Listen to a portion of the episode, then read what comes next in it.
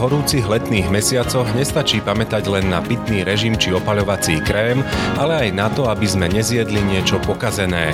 O bezpečnosť našich potravín sa celoročne starajú štátne úrady, no veľká miera zodpovednosti je aj na nás, spotrebiteľoch. To, ako s potravinami zaobchádzame, ako ich doma skladujeme a ako si ich pripravujeme, závisí naozaj len od nás.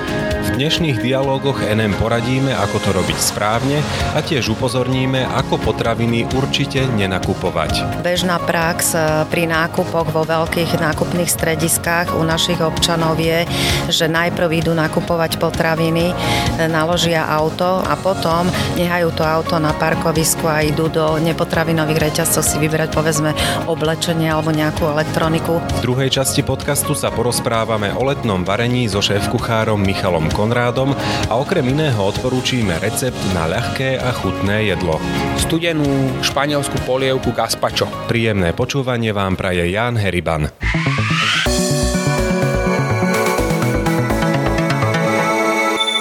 Prvej časti podcastu sa porozprávam s Katarínou Fašiangovou z Ministerstva pôdohospodárstva a rozvoja vidieka o bezpečnosti našich potravín a o tom, ako si aj tú bezpečnosť môžeme garantovať aj my správnym nákupom, správnou prepravou domov a správnym aj spracovaním potravín. Dobrý deň vám prajem. Dobrý deň prajem. Ako Slovensko garantuje bezpečnosť potravín, ktoré bežne kupujeme? Tak na Slovensku máme dlhodobo inštitúcie verejné a autority, ktoré kontrolujú, ako sa povie, od pola až po stôl, po vidličku potraviny, čiže je to od prvovýrobcov, cez výrobcov, cez sklady, logistiku, cez obchody, až teda aj voľné trhoviská e, kontrolujú kvalitu výrobkov a potravín tých skladoch, tých potravinových reťazcov je toho naozaj veľa, veľmi veľa paliet. Všetko toto naozaj je možné skontrolovať od produktu k produktu?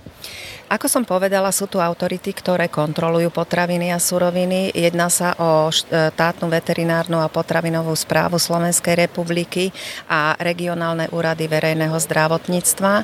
Tieto inštitúcie majú každoročne vypracované e, plány úradných kontrol, ktoré sú vypracovávané dlhodobo na základe skúsenosti a tzv. analýzy rizika.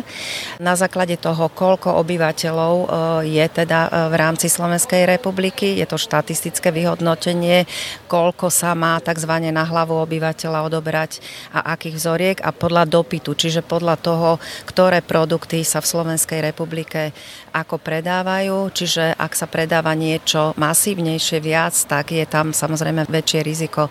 Tým pádom do týchto plánov úradných kontrol sú, sú zahrnuté s väčšou frekvenciou tieto potraviny, teda ich kontrola. Keď zákazník nájde v bežných potravinách v obchode nejaký chybný tovar, či už po dátume e, spotreby alebo minimálnej trvanlivosti, to si ešte môžeme potom vysvetliť aj rozdiel, alebo niečo plesnivé, ovocie, zeleninu a podobne. Aké práva tu má spotrebiteľ, aby sa uchránil od škodlivých potravín? Tak každopádne, keď e, vidím takú potravinu a teda mám možnosť, je treba na to personál v obchode upozorniť. Nie je to povinnosť toho spotrebiteľa. Je to taká prirodzená ľudská vlastnosť, že to není ani tomu zákazníkovi alebo spotrebiteľovi lahostajné a určite takúto potravinu nekúpiť. Keď si ten nákup urobím, tak teraz v letných mesiacoch eh, ho z pravidla naložím do rozhorúčeného auta, chvíľu trvá, kým sa vychladí, alebo idem mestskou hromadnou dopravou, alebo nejako inak, kde ten chladný priestor nehrozí, ľudovo povedané. Ako v tomto období bezpečne dostať potraviny z obchodu domov, tak aby sa nepokazili? Je to veľmi dôležité, keď nakupujem potraviny a predovšetkým čerstvé potraviny, či už balené alebo voľné, to znamená mliečne výrobky, mesové výrobky, zeleninu, ovocie. Je potrebné, keď ich z obchodu prevážame autom, aby sme naozaj čo najrýchlejšie prišli domov. Bežná prax pri nákupoch vo veľkých nákupných strediskách u našich občanov je, že najprv idú nakupovať potraviny, naložia auto, lebo to je proste potraviny, je, jak sa povie, drog droga, čiže to už mám a potom nehajú to auto na parkovisku a idú do nepotravinových reťazcov si vyberať povedzme oblečenie alebo nejakú elektroniku. Toto je zásadná zlá vlastnosť. Je treba s tými potravinami ísť čo najrychlejšie domov. No určite je dobré kupovať e, potraviny hlavne v týchto vysokých teplotách e, v potravinách a obchodoch e, čo najbližšie k svojmu bydlisku, lebo aj tu teda môže vzniknúť riziko, že tie auta sú rozhorúčené a dlhodobo ich prepravovať aj vo vlastných autách by mohlo byť rizikové. Ak som náhodou zabudol ten nákup v tom aute a išiel som ešte niečo vybaviť, môžem sa potom spoliehať iba na ten dátum spotreby, alebo je dobré si potom ešte doma aj ináč nejako preveriť, či tá potravina je naozaj v poriadku aj vplyvom toho pobytu na teple? Určite je treba si to preveriť. Každá potravina, ktorá je odnášaná z obchodu a je balená a je označená dátumom spotreby, má aj jednu zo základných a povinných informácií teplotu skladovania. E, čiže tu už, ak nastane táto situácia, sme porušili podmienky nadiktované alebo predpísané tým výrobcom, čiže doba spotreby je výrobcom garantovaná Eh, na základe nejakej eh, aj, aj, aj dĺžky skladovania v nejakom teplotnom režime. Čiže určite, keď takýto nákup dlhodobo prevážaný alebo odložený v aute donesem domov, je potrebné si ho pozrieť, či je v poriadku, či, či proste povedzme meso v nejakej strečovej fólii či nie, nie je cítiť už nakyslo, či tam nezbehol nejaký mikrobiologický proces keď už s tým nákupom prídem domov a ten nákup je naozaj rôzny, všeličo nakúpim, musím to správne uskladniť. Ako na to? Tak orientujeme sa podľa toho, eh, ak ide o balené potraviny, aké teplotné režimy má tá potravina eh, napísané na obale. Ak ide o mliečne výrobky, eh, veľmi dobre ich uskladňovať do vyšších poličiek, na, na tie najvyššie poličky v chladničke. Ak ide o mesové výrobky, je dobre ich dať trošku nižšie. Ak ide o rýchlo kaziace sa výrobky, čerstvé alebo uvarené potraviny na najnižšie poličky a ak ide o zeleninu a ovocie, do striktne oddelených, väčšinou, väčšinou sú to teda také plastové nádoby, tak do takýchto, takýchto priestorov. Je to preto, že v tej ladničke e, je najchladnejšie v dolných častiach chladničky a v tých horných je to do 8 stupňov Celzia, čiže preto je dobre takýmto spôsobom skladniť jednotlivé druhy. Predpokladám, že ľudia robia aj chyby v tom, čo do tej chladničky patrí a čo nie, napríklad pri zelenine. To môže byť diskutabilné, je to tak? Je to tak, veľa ľudí nevie, že okrem zemiakov, ktoré sa nemajú dávať do ladničky aj kvôli kontaminácii vzduchu v ladničke, nie je dobré alebo nemá sa dávať do chladničky cibula, napríklad paradajky. A naopak to, čo do chladničky nepatrí a udržiavame to bežne v nejakej špajzi a podobne, aj tam treba robiť nejaké rozdiely v tých produktoch? Čo kam? Určite treba rozdeľovať pri uskladnení mimo ladničky jednotlivé druhy potravín a komodity a to tak, aby sa jednotlivé druhy nedotýkali, aby boli oddelené, povedzme voľná zelenina, aby sa nedotýkala ani len sáčku, kde je odložený chleba alebo chlebníka, pretože zelenina a ovocie, niektoré ovocie ako jahody e, rastú pri zemi alebo zelenina zo zeme, čiže môže dojsť e, ku kontaminácii zo zeme a to by mohlo byť veľmi rizikové. Ako správne narábať so surovým mesom, keď si ho chcem pripraviť na jedenie?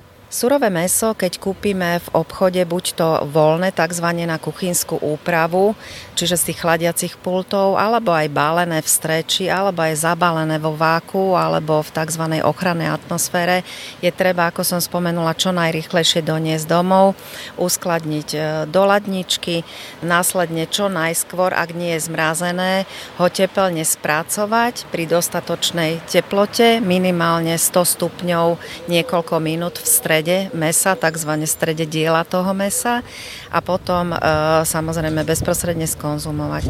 Ak sa nám nepodarí skonzumovať všetko, čo sme uvarili, po vychladnutí je, je potrebné to dať do samostatných uzavretých e, toto jedlo alebo pokrm pripravený do samostatných uzavretých e, nádob ktoré potom čo najskôr skonzumujeme. Najneskôr na druhý deň, poťažne od druhu toho, toho pripraveného pokrmu maximálne 2 dní. Nakoľko je dôležitá hygiena v kuchyni? Môže sa stať, že pripravujeme naraz meso, zeleninu, iné súroviny. Ako si tam nezaviesť nejaké baktérie? Všeobecne treba v kuchyni a na kuchynskej ploche, kde pripravujeme jedlo, udržiavať čistotu ako takú, nemať tam veľa nádob, špinavých nádob. Keď pracujeme so surovým mesom, musíme pracovať samostatne, aby sme nemali vedľa seba položené surové meso niekde na miske a kde sa teda dotýka surová zelenina, ktorú budeme spracovávať prípadne na šalát alebo jesť na priamy konzum napriamo, bez spracovania. Čo je veľmi dôležité povedať, ak krájame jednotlivé suroviny, ktoré budeme pripravovať na pokrm alebo jeme na priamu spotrebu, používame alebo musíme používať oddelené dosky na krájanie, na meso striktne inú dosku, prípadne si ju označiť a na zeleninu inú dosku. Ak máme doma deti, malé deti, je treba o tú hygienu dbať ešte o to viac? Áno, toto je veľmi zaujímavá a, a dobrá otázka. Deti máme od e, malého detstva viesť k takýmto návykom. To znamená nielen umývať si vždy ruky pred jedlom alebo po príchode e, zvonka, ale aj hovoriť o tom, keď pripravujeme pokrmy, že surové meso, povedzme hydinové, neoplachujeme a nestierame pod vodou, pretože ak by bolo náhodou kontaminované napríklad salmonelou, roznášame baktérie salmonely po celom tom anatomickom kúse hydinového mesa že používame zvlášť doštičky na krájanie, čiže na meso surové zvlášť a že to dieťa povedzme nemá vytiahnuť tú doštičku na, najbližšie na krájanie chleba, čiže edukovať eh, tú detskú populáciu od mala. Eh, máte aj vy na ministerstve nejaké takéto edukačné iniciatívy? Áno, máme. E, jednou z nich je napríklad aj e, tento projekt alebo kampaň EFSA. EFSA e, je anglická skratka Európskeho úradu pre bezpečnosť potravín túto kampaň e, práve podporuje Ministerstvo podhospodárstva a rozvoja vidieka Slovenskej republiky prostredníctvom svojho národného kontaktného bodu, ktorý je u nás na ministerstve, ktorý je prepojený s vedecko-výskumnými základňami ohľadom výskumu bezpečnosti potravín, rôznymi štúdiami a samozrejme je možné potom na webovských stránkach ministerstva sa dozvedieť e, aj o tejto kampani vzdelávaní, aj o edukácii a prípadne keď sú nejaké potravinové krízy, určite e, sú o tom informácie. Tie úrady, ktoré ste na úvod vymenovali, zameriavajú sa aj v tomto letnom období špeciálne na nejaké kontroly, aj hygienické, povedzme pri kúpalickách, rôznych bufetoch a podobne, aby sme sa pri tých obľúbených e, nejakých langošoch alebo podobných jedlách e, zároveň aj neinfikovali? Áno, Ministerstvo pôdohospodárstva a rozvoja vidieka Slovenskej republiky metodicky riadi tieto orgány zákonom o potravinách, alebo ak je nejaká kríza, alebo sú nejaké cieľené kontroly, povedzme aj v týchto letných obdobiach, tak rovnako metodicky riadi štátnu veterinárnu potravinovú správu a keď je treba aj, aj úrady verejného zdravotníctva, keď je nejaké riziko. A zintenzívňujú sa tie kontroly, alebo tá vaša koordinácia práve vzhľadom na tieto letné mesiace, keď sa jedlo e, predáva vonku a vplyvom tej teploty naozaj môže prísť aj v nejakej kontaminácii. Tak ako som už spomínala, e, bežná úradná kontrola beží podľa nejakého plánu a samozrejme sú počas roka v inkriminovaných obdobiach, ako sú sviatky e, Veľkej noci alebo Vianoc, alebo prípadne aj v letnom období, keď je pocit, že je viacej ochorení alimentárnych, črevných, tak sa robia cieľené kontroly. Čiže áno, keď je potrebné, tak e, sa zintenzívňujú.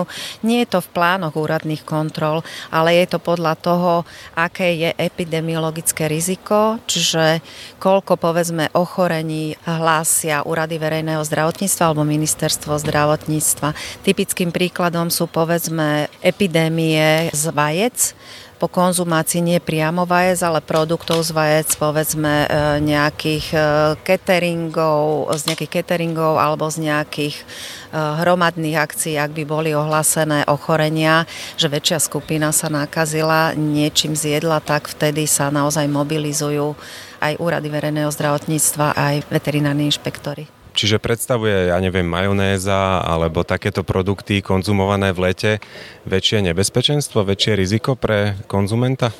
To by som nepovedala, že konkrétne majonéza, lebo majonézy sú finálne produkty v balení, ktoré sú pripravované, vyrábané a spracovávané a finalizované kontrolovanými výrobcami, dodávané do tržnej siete, čiže takéto produkty nesmú obsahovať povedzme kontamináciu yellow salmonelou takže to nie, ale môže sa stať, že takýto produkt si spotrebiteľ doma otvorí a v týchto vysokých teplotách ho bude mať otvorený niekoľko dní bez ladničky, pretože takýto produkt teda musí ísť do ladničky po otvorení.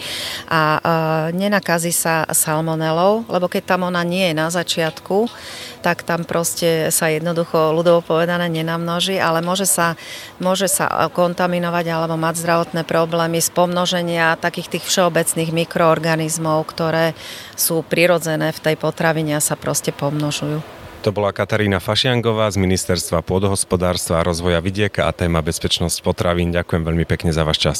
Ďakujem aj ja, pekný deň.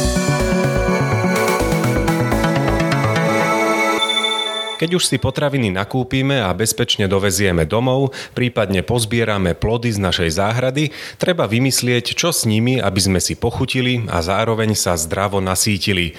Je teda letné obdobie dôvodom na úpravu nášho jedálneho lístka? Spýtal som sa šéf-kuchára Michala Konráda. Z vlastnej skúsenosti môžem povedať, že sám na sebe aj teda doma, keď si varíme, vnímam to, že na základe toho, aká je teda sezóna, na základe toho je ten náš jedálniček aj takým prirodzeným iným spôsobom nastavený. Teraz troška prejdem do tej zimy, ale len preto, že vlastne keď je zima, tak oveľa viac mi chutia nejaké možno klobásky, ktoré nejem v lete vôbec, alebo nejaká slanina a takéto ťažšie veci, hej, nakladané, fermentované a tak, v porovnaní s letom, kedy je vlastne teplo, kedy naozaj ako keby ten organizmus je aj zaťažený tým, že je keby dosť teplo a stačí mu niečo ľahšie. Takže určite si myslím, že by to tak malo byť. Ja si myslím, že je to tak prirodzene a pokiaľ niekto to na sebe tak ako keby e, nebáda, že to tak má, tak si myslím, že by sa sa mal nad tým troška zamysleť a, a mysleť na to svoje telo a naozaj v tom letnom teplom období ho tak nezaťažovať. Čo ale neznamená, že teraz budem jesť celé leto iba šalát alebo e, nejaké takéto rastlinné, povedzme, e, veci. Ako ten jedálniček aj odľahčiť a zároveň aj vhodne vyvážiť aj čo sa týka nutričných hodnôt a podobne? Ja priznám sa, že nie som nejaký taký nutričný špecialista, ale môžem to povedať z nejakého vlastného sedliackého presvedčenia alebo z toho, čo proste žijem a ja pokiaľ je takéto, že teplejšie obdobie, tak sa snažím jesť meso napríklad len raz za deň, že nedám si treba, ja neviem, hemendex alebo šunkový rožok a potom po obede si dám nejaký hovedzí steak a potom večer si dám ešte nejaké párky alebo tak, ale proste snažím sa ako keby ten jedálniček mať vyvážený v tom zmysle, že dám si to meso napríklad len, len, len raz za ten deň, lebo ako v rámci tej výživy ja si myslím, že keď si dám plnohodnotnú dávku na ten obed, tak ako v rámci tej výživy by mi to malo stačiť. Takže celkovo tak ako keby nejak tak pocitovo to mať nastavené, vyvážené nejaký vhodný, jednoduchý recept pre kuchárov začiatočníkov alebo aj takých, ktorí radi varia, radi si pripravia aj niečo zložitejšie. Teda nejaký recept na leto. Veľmi skvelý tip mám pre vás jeden. Studenú španielskú polievku gazpacho. Hej. Nezleknú sa toho Slováci. Ja si myslím, že pozrite sa, je to, je to studené, je to osviežujúce, je to ľahké, dá sa to spraviť na, na rôzne druhy spôsobov. Môže to byť troška obohatené aj niečím teplým, poviem úplne príklad. Teraz máme v sezóne výborná kukurica, hej, ugrilovať si kukuricu, ju, rozmixovať. Pri, primárne to gazpacho sa robí, vlastne idú tam, že paradajky, paprika, cibula, nejaký cesnák, môžete tam pridať nejaké bylinky, celé sa to vlastne rozmixuje, pridá sa tam troška vody a papa sa to, hej. Teraz sa bavíme, že chceme si to možno spraviť ne, nejak inak, keď máme nejakú záhradu, ako som spomínal, máme kukuricu alebo proste nejakú šalátovú zeleninu, ktorú iba tak jemne ugrilujeme, môžeme si ju aj zblážiť blanžirovať, nemusíme grilovať, rozmixujeme si to, dochutíme si to bylinkami a v podstate máme akéby nutrične veľmi bohatý na živiny, na vitamíny, ľahký pokrm, ktorý si myslím, že vždycky dobre padne. Čo sa týka nejakých iných receptov, kde by mohli ľudia využiť aj plody svojej záhradky, to je celkom dobrá téma. V lete si zajsť do záhrady a nazbierať si tú zeleninu. Dá sa z toho pripraviť plnohodnotné výživné jedlo? Je to hlavne o tom nastavení, aké máme. Hej. Zas je pravda, že keď si dám tú zeleninku akéhokoľvek druhu, tak ma to nezasíti natoľko, pokiaľ teda som meso, me, mesožravec, že ma to nezasíti natoľko, že proste budem plnohodnotne najedený, ale zas počas jedného dňa, ten, jedenkrát sa nemusím nasítiť toľko, aby som bol proste, že odfukujem dve hodiny na gauči a, a pokiaľ príjmem vlastne akoby to, že nemám tak zasítený žalúdok, ale dostal som do seba vitamíny, tak si myslím, že hej. Ako tú zeleninu môžem spracovať z tej záhrady? Ideálnym spôsobom ju nejakým spôsobom proste ugrilovať. Ja osobne mám napríklad veľmi rád, že kaleráb, keď si len tak sparím zľahka a ešte keď je horúci, si dám na ňo masielko, posolím si ho a vlastne vychutnám si ho, že mám tam troška aj toho tuku, tak je to také vláčnejšie a mám tam vlastne tú prirodzenú chuť toho kalerábu. Samozrejme akákoľvek e, iná hluzovitá alebo, alebo kapustovitá zelenina sa dá takýmto spôsobom pripraviť a môže to byť aj ako, ako keby súčasť e, nejakého jedla alebo aj ako samostatný pokrm. Čo hovoríte na také tie letné kúpaliskové špeciality v úvodzovkách typu langoše, cigánske a podobne? Proti gustu žiaden dišputát, to znamená, že ja tiež keď idem na kúpalisko a viem, že je v podstate ten langoš hodnoverný, tak si ho sem tam dám. Tým, že to nemám ako keby na dennej báze, tak ono, to telo dokáže sa s tým nejak vysporiadať a spracovať, ale teda ako nejakým spôsobom na pravidelnej báze za každým, keď som na kúpalisku si dávať takéto ťažšie jedla by som asi neodporúčal. Šéf kuchár Michal Konrad, ďakujem veľmi pekne za rozhovor. Ja ďakujem veľmi pekne, všetko dobre prajem. Dialógy NM sa končia, ďalšie si vypočujete o dva týždne. Zostaňte s nami na nm.sk, sledujte naše sociálne siete a buďte spolu s nami otvorení rozhovoru.